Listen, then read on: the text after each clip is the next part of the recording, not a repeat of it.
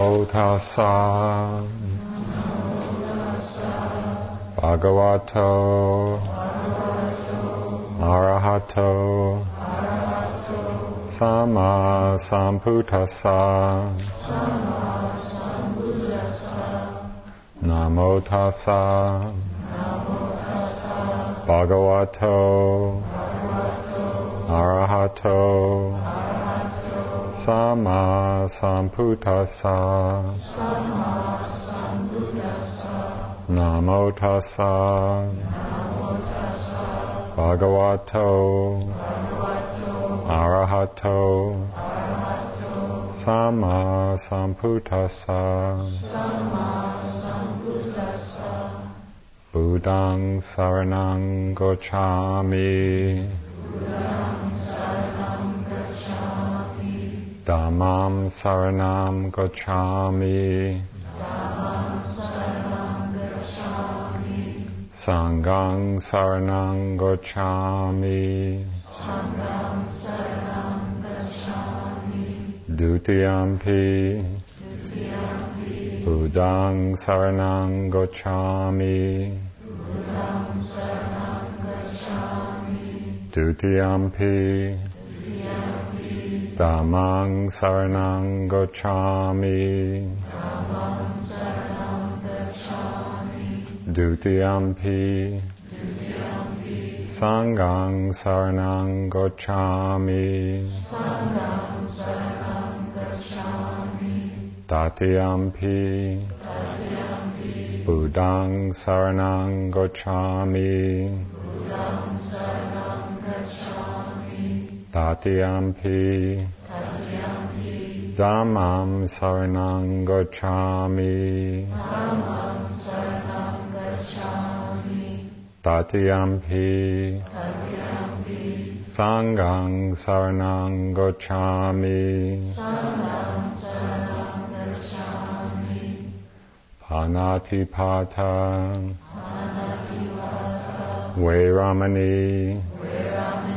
Sikapadam Samadhiyami Adinadana Vairamani. Sikapadam Samadhiyami Abramacharya Vairamani Samadhiyami Musawada. Vairamani. Sikapadam Samadhiyami Sura. Maria Maja Pamadatana. Vairamani Sikapadam Samadhiyami The eight precepts. We Vikala Bhojana Vairamani Sikapadam Samadhiyami Nacha. Gita. Wadita. Visukadasana Malaganda Vilepana Dharana Mandana Vibhusanatana Vairamani Sikapadam Samadhiyami Uchasayana Mahasayana Vairamani Sikapadam Samadhiyami Everybody Idame Silang. Maga Palanyanasa Pachayo. Hotu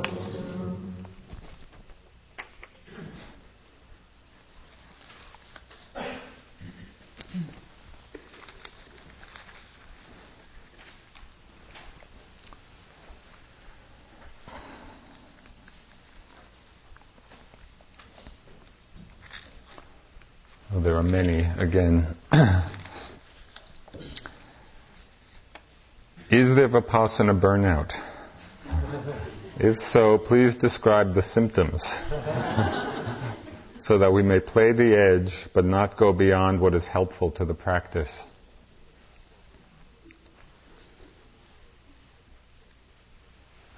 I think there is a vipassana burnout, although it's usually temporary.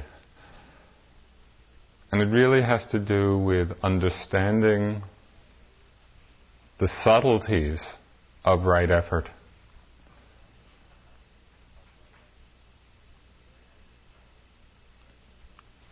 There's a very different quality in the mind when we're practicing, when we're observing in the moment, wanting something, and when we're observing in the moment out of interest. If we're practicing with a strong sense of wanting something in the moment, given enough intensity and enough times when we don't get what we want, the mind is going to begin to get burned out or discouraged because there's a tension in that, there's a tightness. If we're watching the moment and observing it carefully with a place of interest, that's a very different feeling. That's a very different quality or energy with which we're observing. And that interest can come very close. It can be very microscopic and very sustained, but that will be in a balanced way. And I think you'll find that when there's that practice out of interest in what's happening, from that place the energy can continue to grow and get very strong. So the burnout happens when there is a wanting, when there's an over efforting, an overreaching.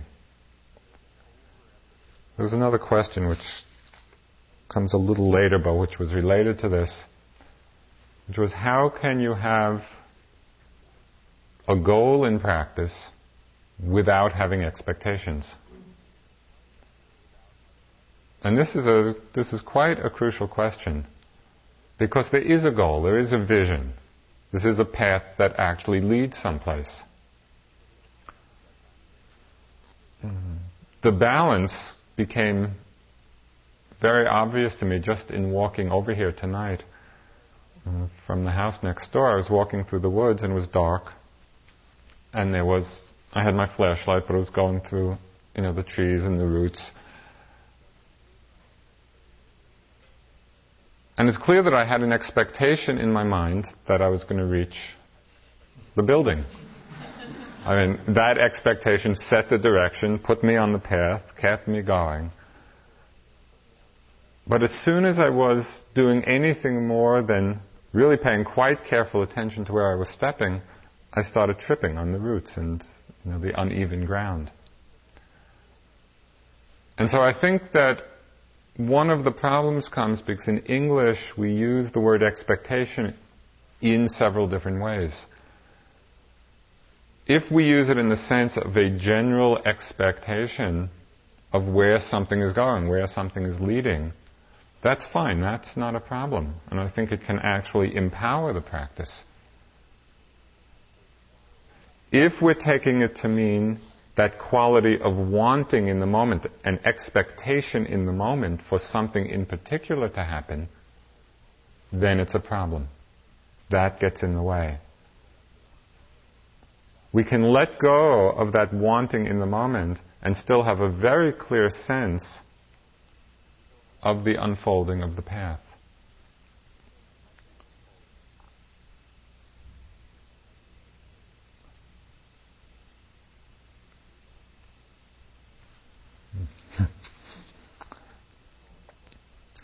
Can you please give a talk just on how practicing is practicing for the welfare of all beings? I have a sense of it, but I don't feel it very deeply. It's really a beautiful question. You know, how is it that our practice is not only for ourselves but for all beings? Touches upon something I mentioned this morning at the eight o'clock sitting which is that as we come to an understanding of the nature of this mind and body, that that nature is universal. And so we begin to get a much deeper sense of the commonality of us all. The differences are seen to be relatively superficial. They're differences of certain kinds of conditioning. You know, and our personalities are different, and the content of our thoughts and the look of our bodies are different, but the way it's all happening is just the same. To the degree that we understand this, we begin to relate to other beings in a very different way.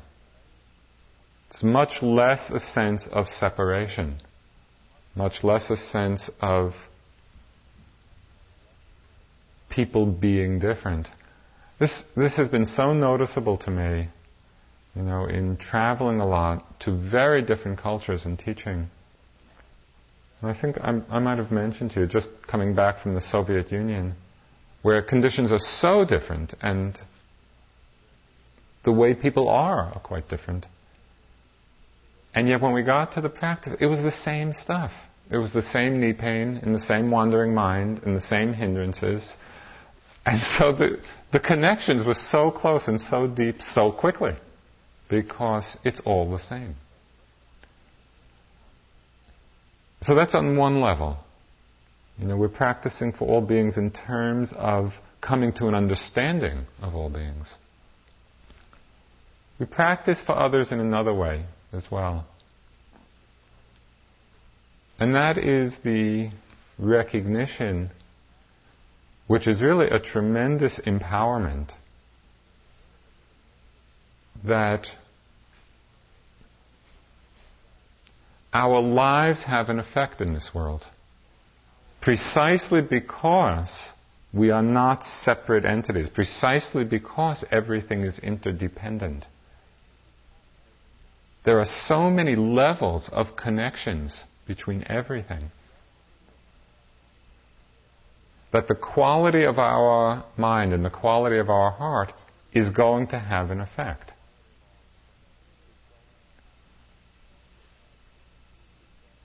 There's a new science, or re- yeah, relatively new science, which is called the science of chaos. You know, and it's just it's seeing that underneath the ordinary patterns of things, things are very chaotic and hard to understand.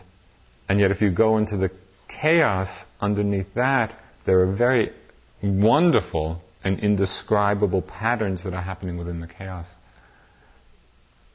part of all this, and what I've just said is everything I know about this.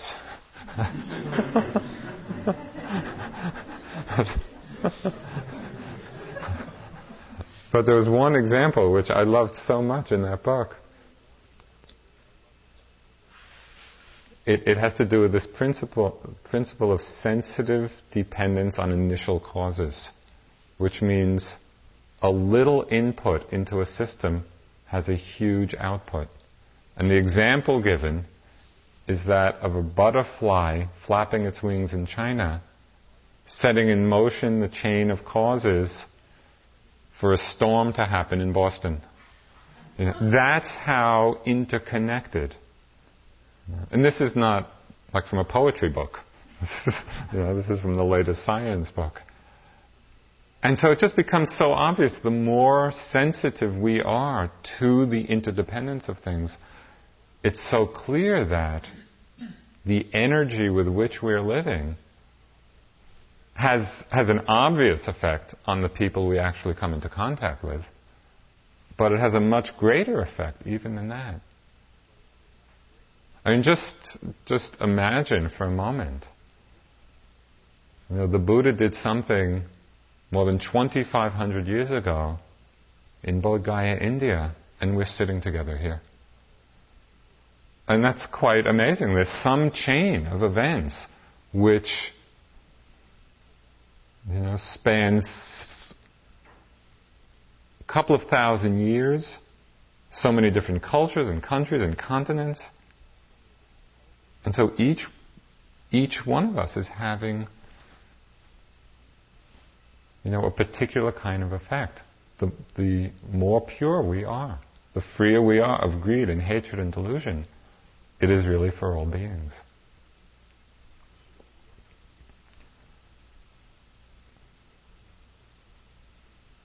I think that, that sometimes reflecting on that can really um, infuse the practice with a spaciousness. You know, sometimes from day to day and sitting to walking, it can get seem very closed in or very tight. Just sometimes a moment of reflection about really what it's all about uh, can be very opening.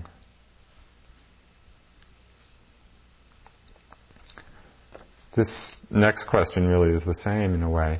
In the larger vision of things, is there any ultimate purpose to beings becoming enlightened?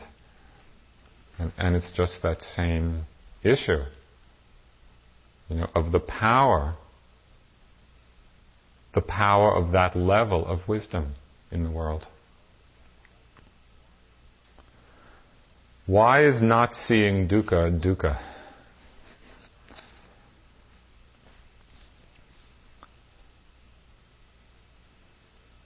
See, this is really a great situation.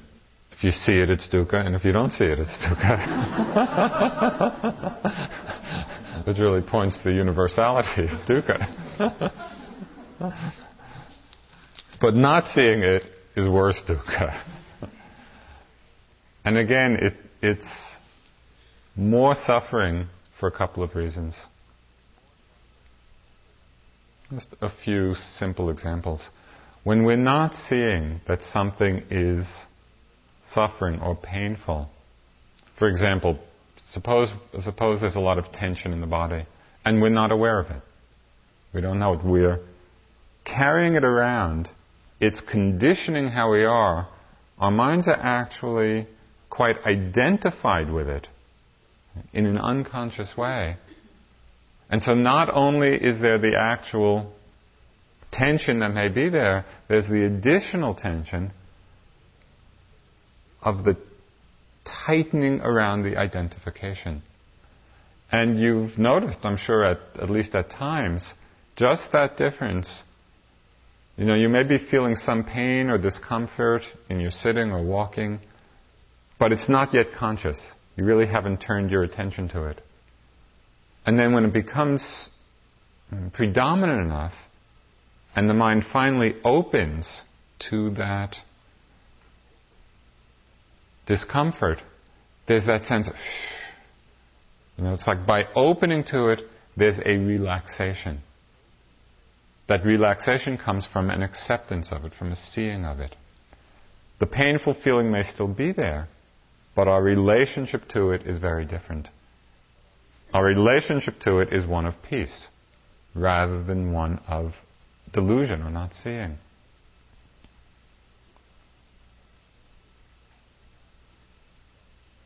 This happens also very much with emotions, with unpleasant or painful emotions.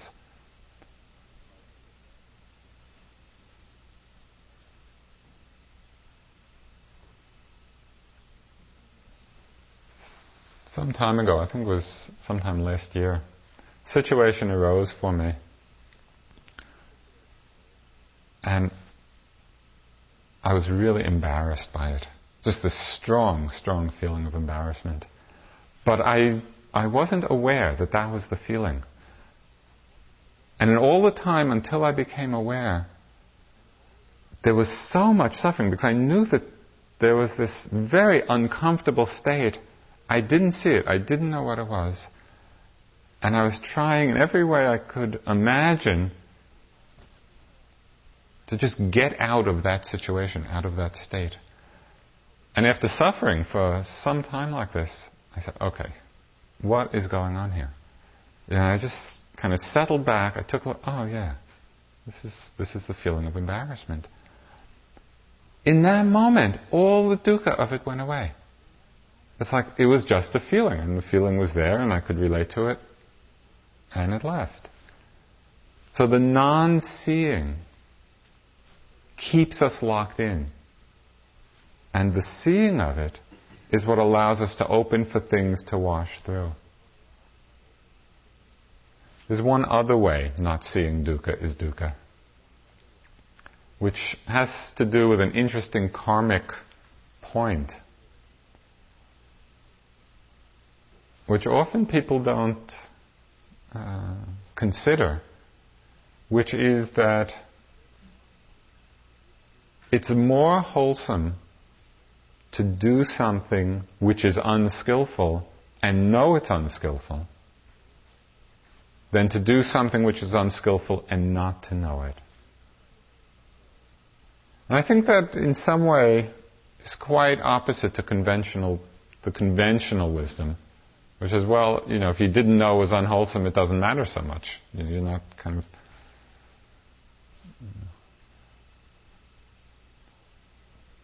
There's not a moral demerit there because you didn't know. But from the Buddhist perspective of understanding the mind, it's actually better to do it and to know it's unskillful because in that there is a seed of wisdom. In that there is the possibility of coming to understanding and actually, at some point, refraining from that kind of action. Whereas if we don't know, we're compounding the, the actual action with the mental state of delusion and ignorance. And the power of that ignorance is tremendous, as we see in the world. Ignorance is this tremendous darkening force. When we don't know, we can't discriminate between skillful and unskillful. And so we're just led by habits of conditioning and desire. Without the wisdom of that discrimination, there's not the possibility of making some wise choices. And so, in this way, too, being aware of dukkha, or in this sense, unwholesomeness, is a much freer state than if we're just going along enmeshed in it and identified with it and lost in it and not knowing. So, all of this is to say that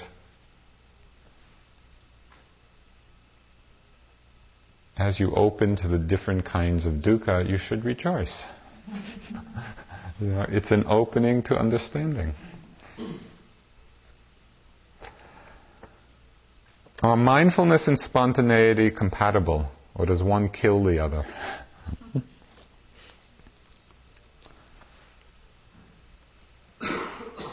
this also is quite interesting because it points to a conventional understanding of spontaneity, which I think is not spontaneity at all we kind of have an idea very often that uncon- unconsidered behavior is spontaneous and that there's something noble about that.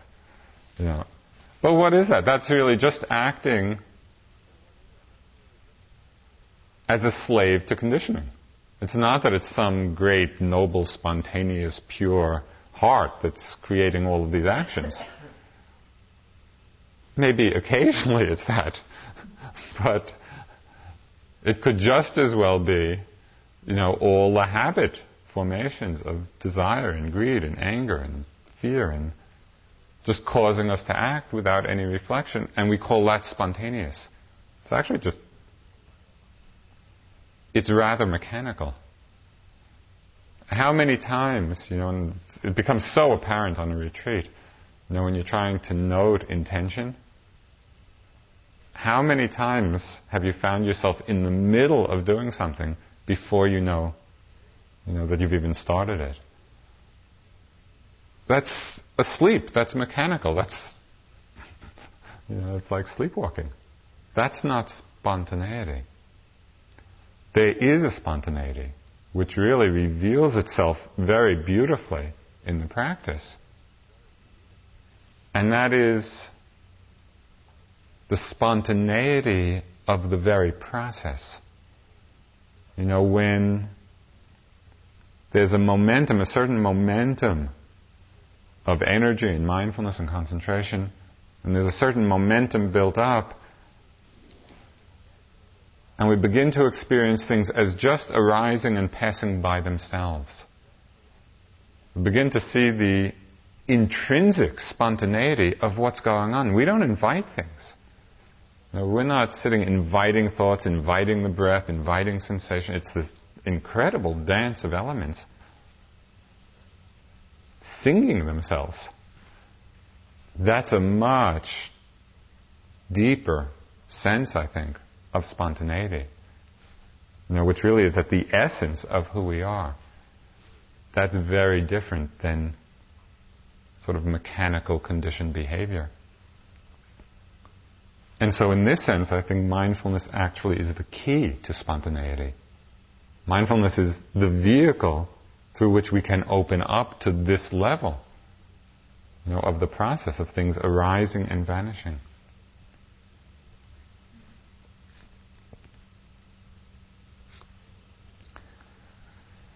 So here were a few questions, all related.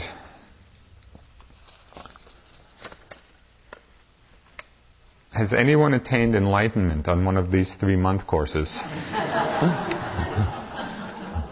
Please answer this. I felt compelled to. Would you consider any living beings to be fully enlightened, or is it not skillful to say? What is entering the stream? How long does it usually take a person to open to this level of practice? What is meant by the small stream entry? So, all the questions about enlightenment.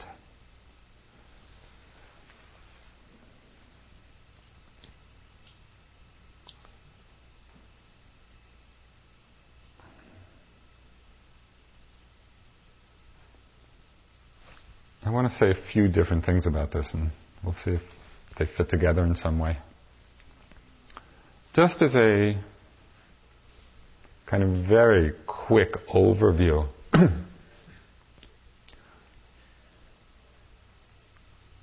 one of the models which describes the course of practice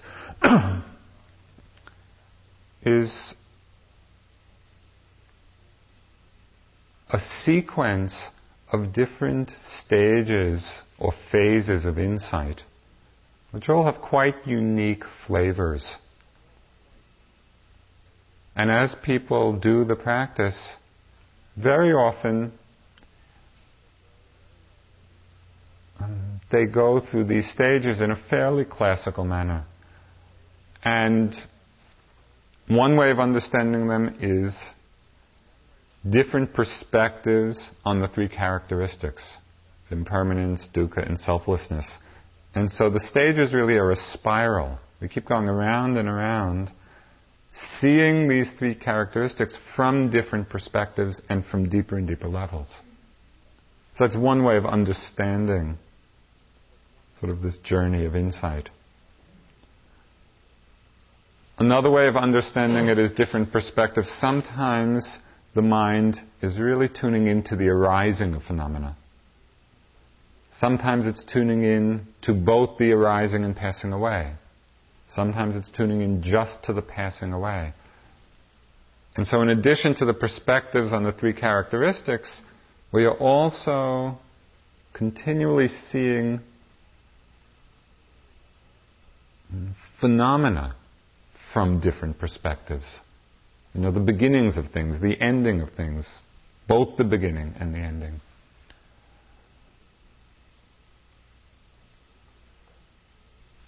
Sometimes we're in phases of tremendous joy. Sometimes we're in phases of tremendous dukkha. Sometimes we're in phases of very deep equanimity. So that's another general pattern so we practice and we just go through all of these different perspectives on reality, on, on experience. So we see it from a lot of different angles. We're getting a very full picture of this mandala. When conditions are ripe, when all the conditions are right, then the mind can open to what is called the unconditioned, or nibbana, which is, which is a reality beyond this mind body process. There's a very telling line from a Tibetan text which describes this. It is, but it doesn't exist. I mean, what we're experiencing in our practice, we're coming to a deep understanding of the nature of existence, of existing things, of conditioned things. There is another reality which doesn't exist, but which is. Or in a Taoist text, it's called the isness of non being. Uh, talking about very subtle things here. This first glimpse is called stream entry. It's just the first taste, and it might be just a moment, just a split second.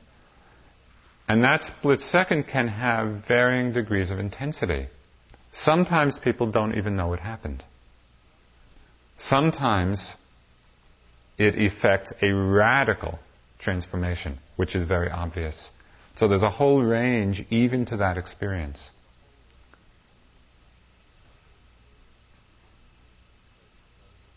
Enlightenment is said to go in stages. And so this is the first stage. It's called the first stage of enlightenment, or stream entry. Then we go through the, the same process of seeing the things that we're seeing now. All the elements of mind and body, and we see them from all of those different perspectives. Go through the same journey, the same path again. Open to the unconditioned again. It's the second stage of enlightenment. Third and fourth.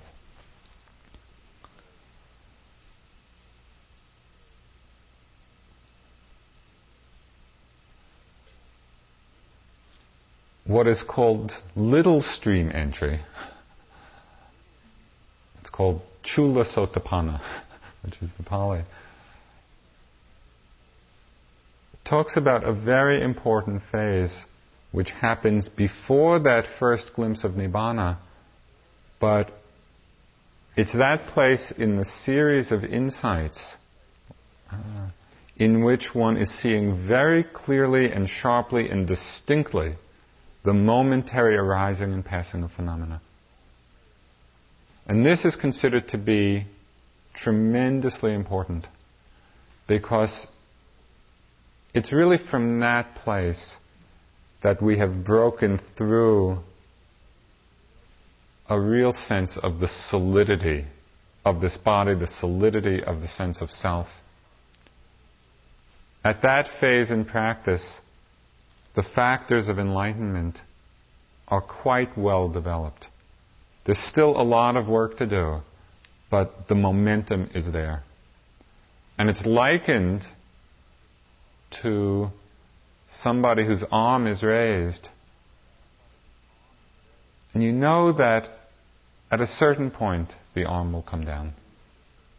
That's this little stream entry is like there's still a lot of work to do, but all the momentum, you know, is leading in that direction.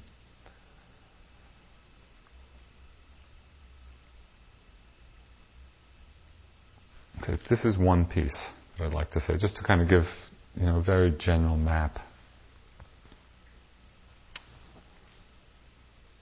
Another piece that's very important. Something Munindraji told me very early on in my practice, and it was of tremendous help to me. He said, in spiritual practice, time is not a factor. Because the development of this transformation of consciousness, this purification process, depends on so many conditions. And some of these conditions we are effecting right now through our practice. Other conditions are outside of the immediate practice. And so we can never know all the conditions. We can do our practice, we can be on the path, walking in the direction you know, of enlightenment, of freedom. And then it is really and genuinely a question of surrender. Because we don't know when the conditions are going to ripen. It could be three months, it could be three years, it could be 30 years, it could be three lifetimes.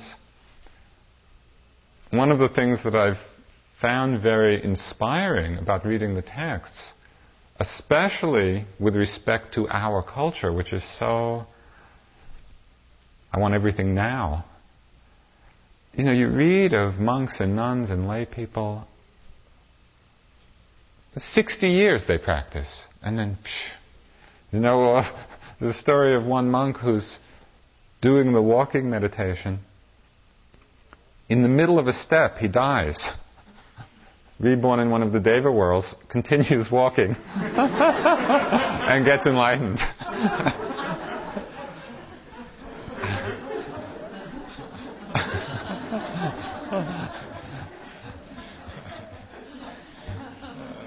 So I think it's really helpful I think it's helpful both to have a sense of where it's all leading. And I think there's a real spiritual maturity in being able to hold the sense of vision and goal and yes, we're going we're going someplace. And at the same time to realize that the path is just to take one step after another and to surrender because we can't know when all the conditions are going to ripen. And so it's this combination both of urgency and also of softness, of surrender, of opening, of letting the Dhamma unfold in its own way. And in that way, we can really do the practice fully. We can have a sense of vision and yet stay very, very balanced in it in terms of what has happened in past three month courses,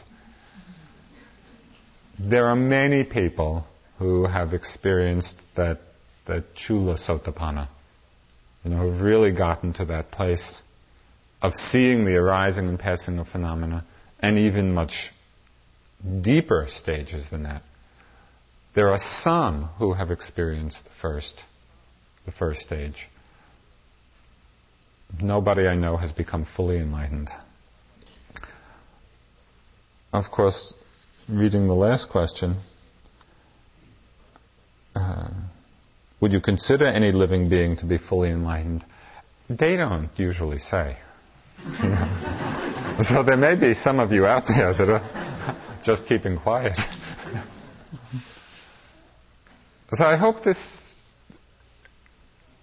There's something very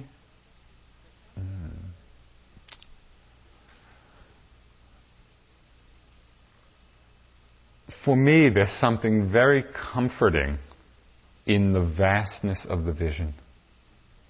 You know, where we see that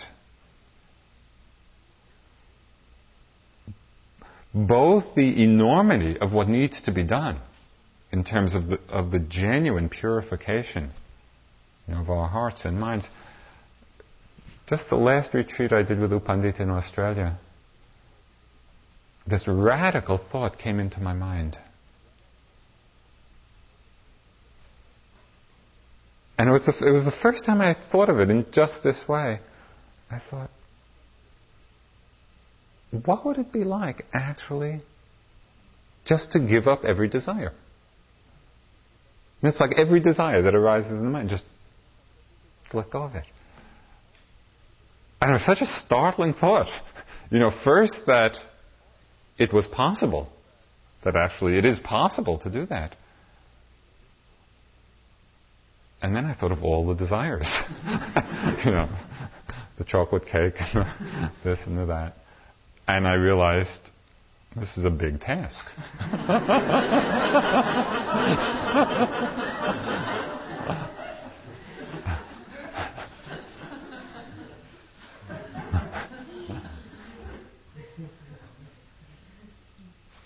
So it's kind of putting all of this together. You know, seeing the largeness of it, seeing the value, the preciousness of the opportunity to be actually doing the work, feeling the urgency, feeling the balance, feeling the surrender, kind of getting this whole picture um, really is a tremendous support for undertaking the practice.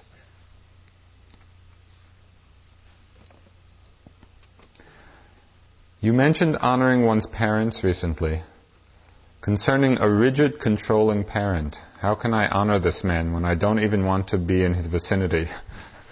It feels like I've given much energy toward healing this relationship and it simply hasn't healed. Help.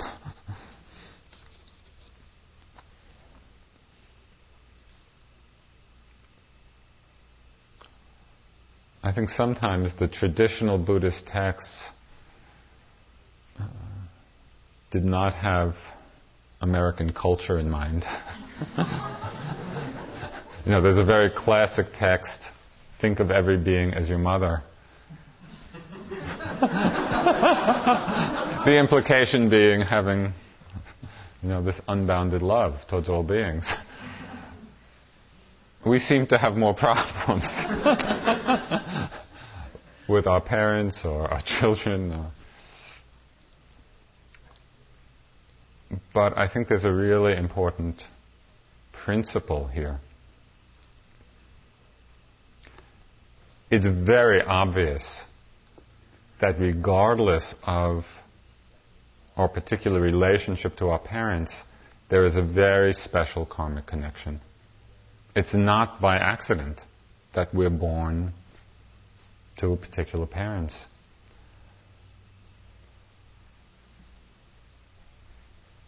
And in some way,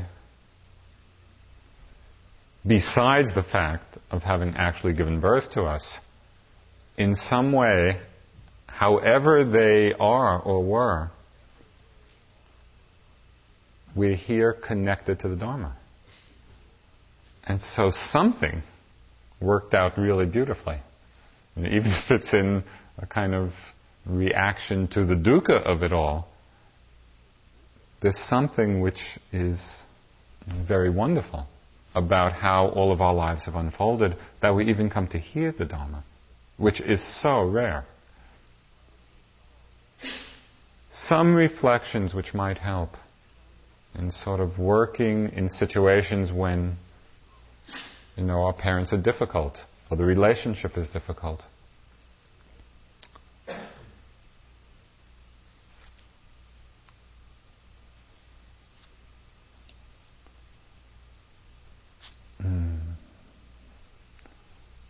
One of the hardest things to do, and I think what is one of the most helpful things to do, is not to expect them to be any different. Because if we're relating with this wanting them to be other than how they are, it creates a lot of tension and a lot of conflict. Rigid controlling parent Fine. Have you seen a rigid, controlling mind in yourself? You know, we all have all of these parts, and we act them out in different ways. The same kind of acceptance and compassion that we're trying to generate towards everything that we're seeing in ourselves. Non reactiveness, non judgment, non evaluation, just seeing it. That's that. Doesn't mean that we have to like it, but we can be genuinely accepting and genuinely compassionate. We practice on ourselves. The test is when you go home. that's the final exam. That's why people keep coming back. Didn't make it that time.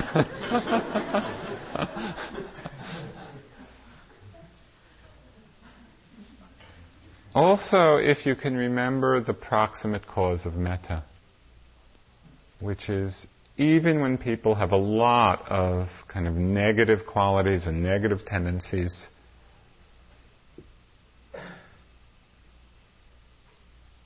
almost everybody has some endearing quality. Focus on that. Just really aim your mind, look at that part, because that will help to create some feeling of metta, of loving kindness. And there's also the reflection, no matter how, you know, our psychological relationship with our parents is or how they were towards us, somebody took care of us when we were completely unable to take care of ourselves. You know, and usually, for most people, it was their parents or people acting as parents. That is a great gift. I mean, they have, may have had their own psychological uptightness and confusion, but we're here because of that. And so the Buddha, he really emphasized the debt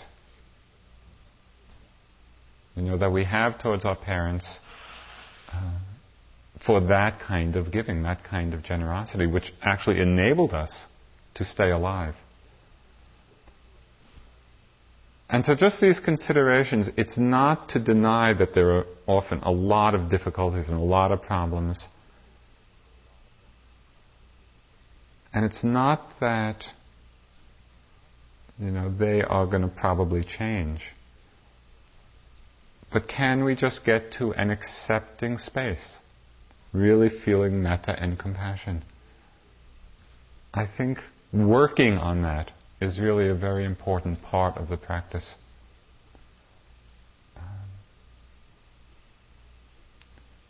Because when we're disconnected or, or really um, cut off in a, in a fundamental way, I think there's a, a level of there's a level of dukkha in the mind which comes from that. And so I think it's worth our effort to just try to keep the channels open and to try to mm, just be there for how they are. And it's not always easy.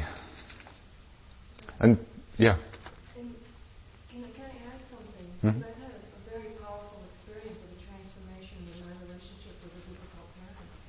And that's that you know how resistance will lock in emo- an emotion or a sensation that when, you know, my posture towards my parents was contributing to the rigid mm-hmm. relationship. Mm-hmm. And that as I've changed through the practice, the relationship with my parents has changed in a very powerful yeah. way.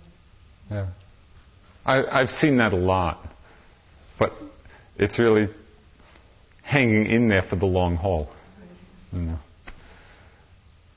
And of course, there are probably some parents who have this problem with their children. As I'm getting older, I'm seeing that side of it more.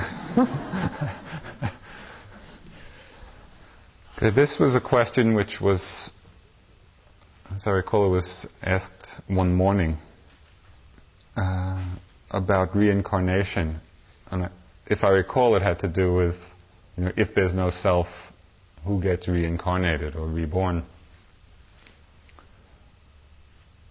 Just to clarify on a technical point, um, there's a distinction made between reincarnation and rebirth. Because the implication in reincarnation is that there is some soul or some entity which goes from one life to another which goes from one body to another. It's not what the Buddha taught. He taught this process of rebirth, which means that each moment is conditioning the arising of the next. But that there's nothing which is carried. There's no unchanging part which goes from one moment to the next or from one life to the next.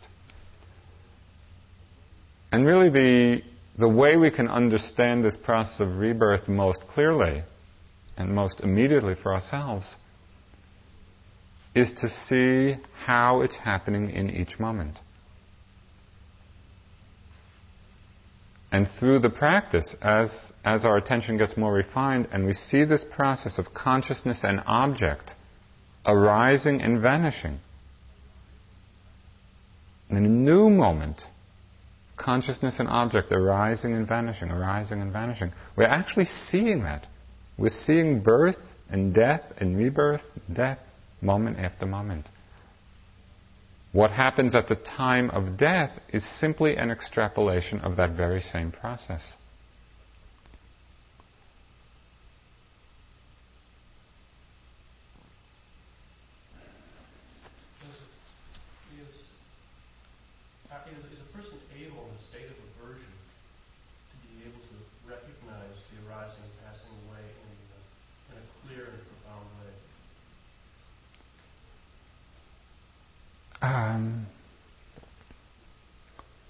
It will be clearer without the aversion.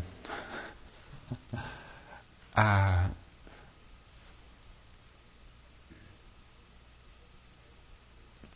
what it takes is kind of this build-up of momentum that I've been talking of, the momentum of noting. To do that, like moments of aversion, moments of grasping, moments of forgetting, those particular moments, when we're not mindful, they weaken the momentum.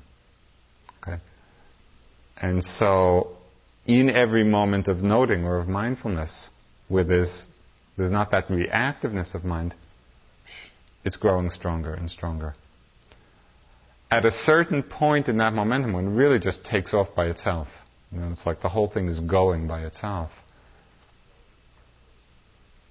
we start going through various of those phases that I mentioned, some of the phases are dukkha filled.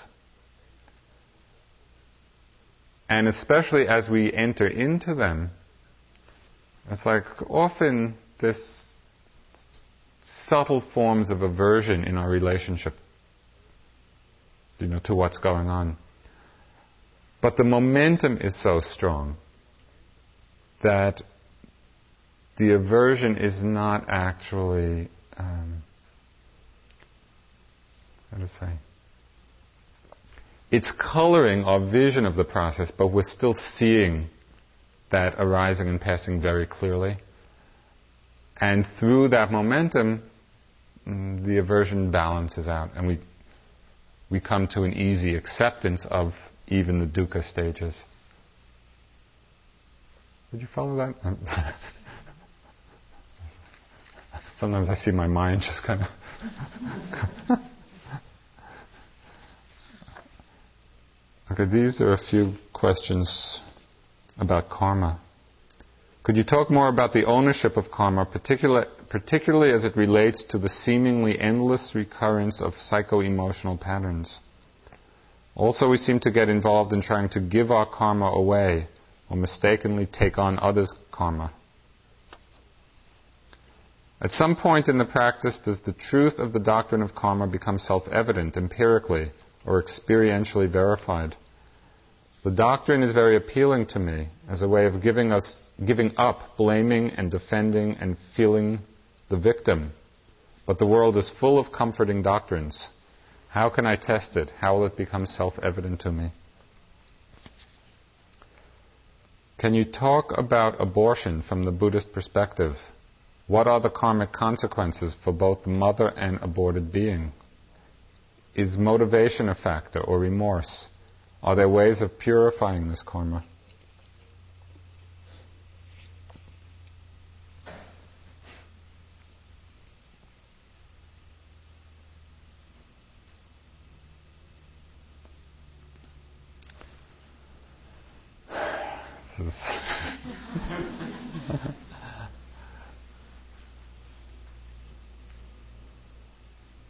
Hmm.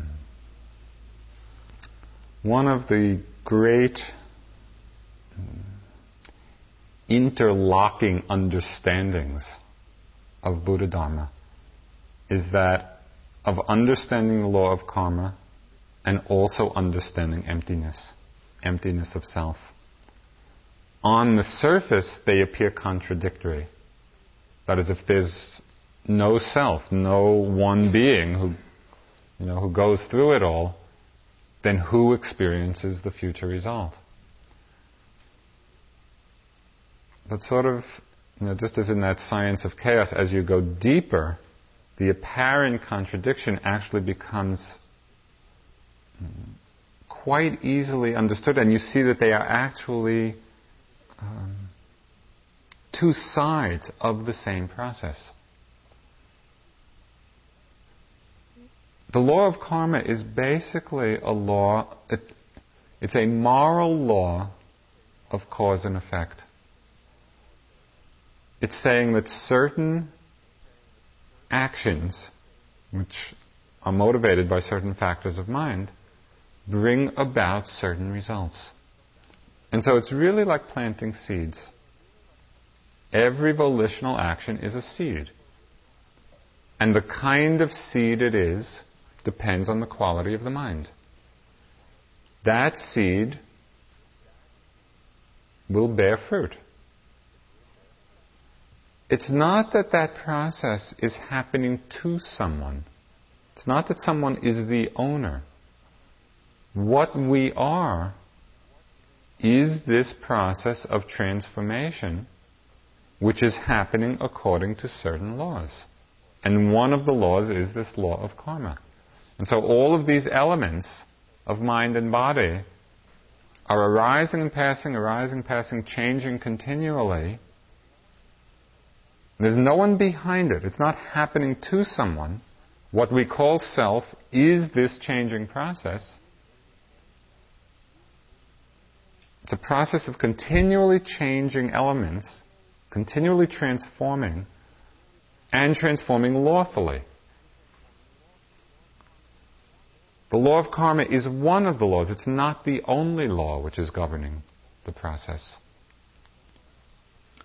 And we go out on a hot day and we start to feel warm. That's not karmic.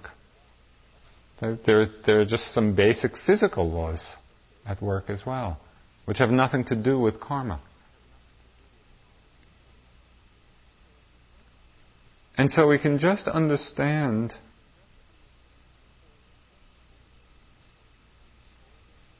the unfolding of our lives as being a lawful process of change. A process of transformation. It's this becoming this, becoming this, becoming this, becoming this. It's not that there's some element which is carried underneath it all. We can begin to understand karma I, mean, I think, as, as somebody mentioned, the Buddha said it's one of the things that if you think too much about, you know, you go crazy because it's too vast. How can we contemplate the fact that five lifetimes ago, you know, something happened and we're experiencing a result now? It'd be very hard to trace that unless, you know, we had the mind of a Buddha. But there are ways that we can begin to understand karma which we're familiar with. But we can experience very often quite immediate results. The sense of what our experience is like when the mind is filled with a variety of mind states.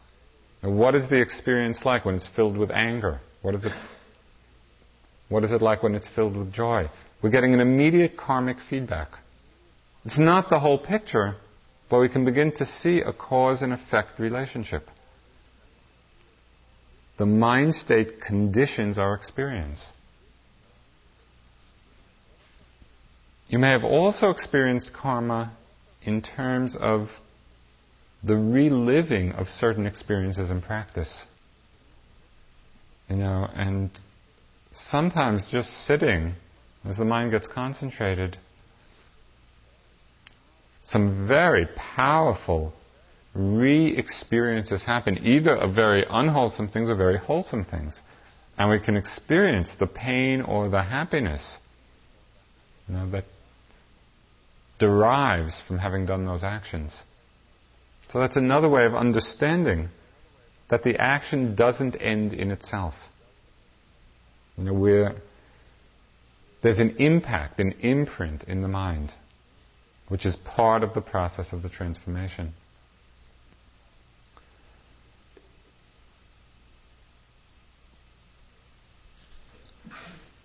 In terms of abortion and sort of the Buddhist understanding of it, not only that, but there's a, there's a another issue, which is which is one of U Pandita's favorite topics, uh, which is the idea of mercy killing.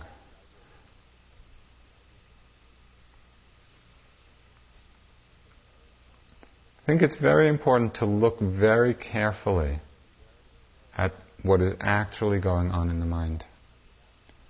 Because that will reveal the skillfulness or the unskillfulness. And sometimes we use a nice word to describe something that we're not seeing very clearly. You know, and so it could be that in mercy killing,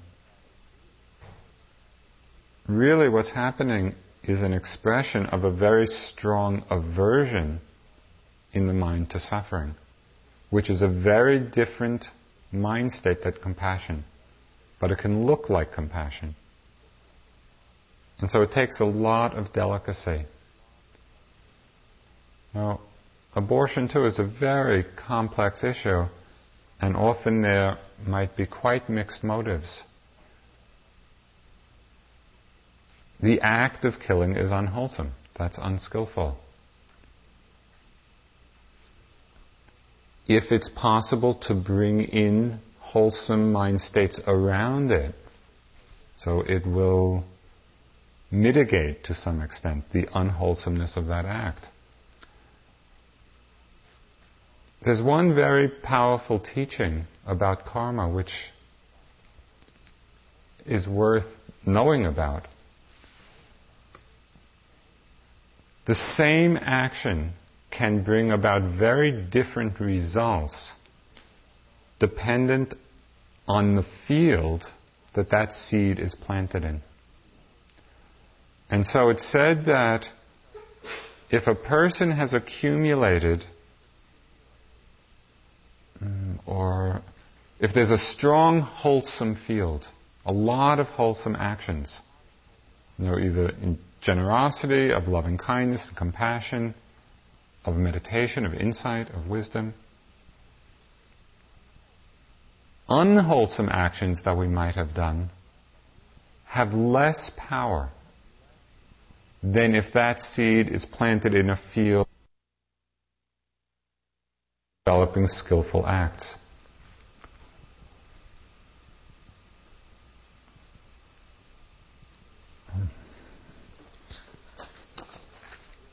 There's a lot. The karma is very interesting to begin to just learn about because it has such a such an important impact on the unfolding of our lives. And it really enables us uh, to take a responsibility for the unfolding of our lives and the direction it goes in.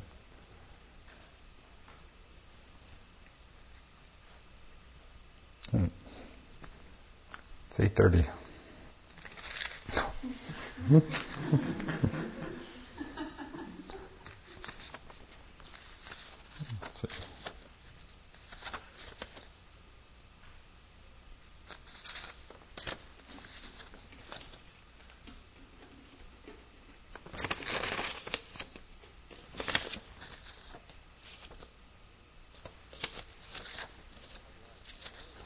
I'd like all of these questions were really interesting.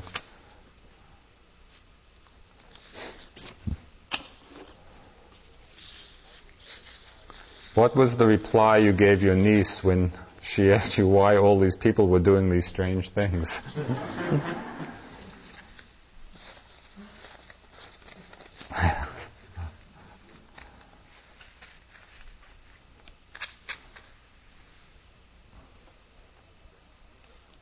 strange people.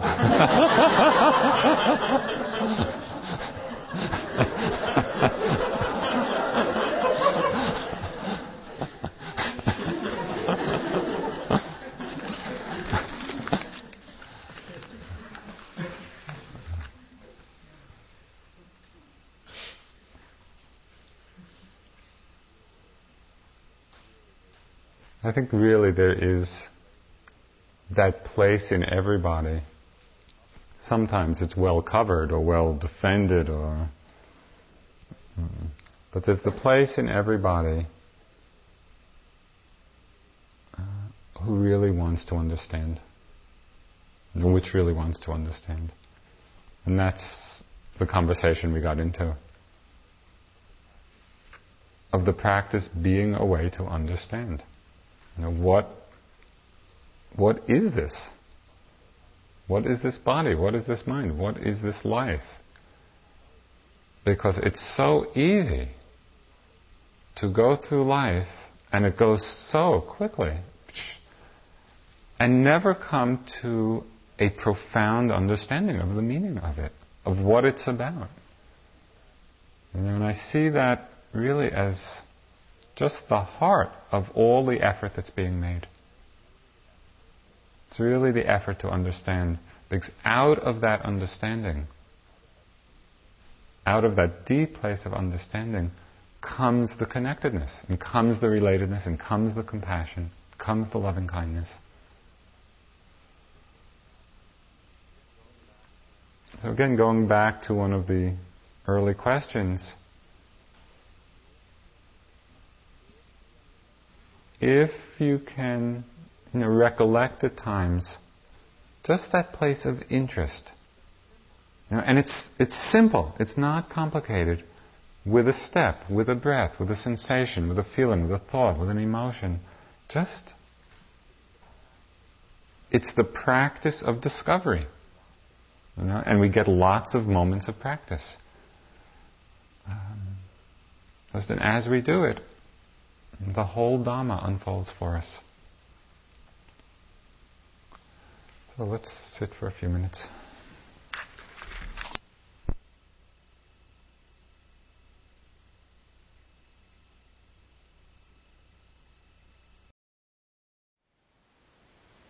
Thank you for listening.